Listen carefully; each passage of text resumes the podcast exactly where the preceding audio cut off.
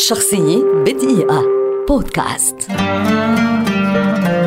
عزة العلايلي ممثل مصري كبير ولد عام 1934 ويعد واحدا من أبرز وجوه السينما والتلفزيون في تاريخ الفن المصري والعربي. حصل على بكالوريوس المعهد العالي للفنون المسرحية عام 1960 لكنه لم يبدأ مسيرته التمثيلية فور تخرجه بسبب اضطراره لرعاية أخواته الأربعة بعد وفاة والده. فعمل لفترة كمعد برامج تلفزيونية قبل أن تأتيه فرصة عمره من خلال فيلم رسالة من امرأة مجهولة عام 1962 والذي كان بمثابة بدايته السينمائية. تعددت أعماله وتوالت نجاحاته بعد ذلك ليشارك في عشرات الأعمال ما بين السينما والتلفزيون وليقدم على مدى سنوات طويلة أدوارا خالدة سطرت مسيرة فنية استثنائية. ومن أبرز أعماله في السينما نذكر الأرض المنتقمون بين القصرين الجاسوس عاد لينتقم الإنس والجن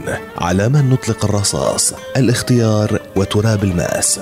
أما على صعيد التلفزيون فمن أهم مسلسلاته نذكر خان القناديل بوابة الحلواني لقاء السحاب الشارع الجديد الأرض الطيبة وعسكر حرامية هذا بالإضافة إلى تقديمه عددا من المسلسلات الإذاعية والمسرحيات. نال عزت العلايلي جائزة أحسن ممثل عن فيلم الطريق إلى إيلات كما نال درعا تكريميا في مهرجان ART السينمائي لعام 2009 وحاز على تكريم في مهرجان وهران للفيلم العربي لعام 2017 بالإضافة إلى عدد من الجوائز والتكريمات داخل وخارج مصر.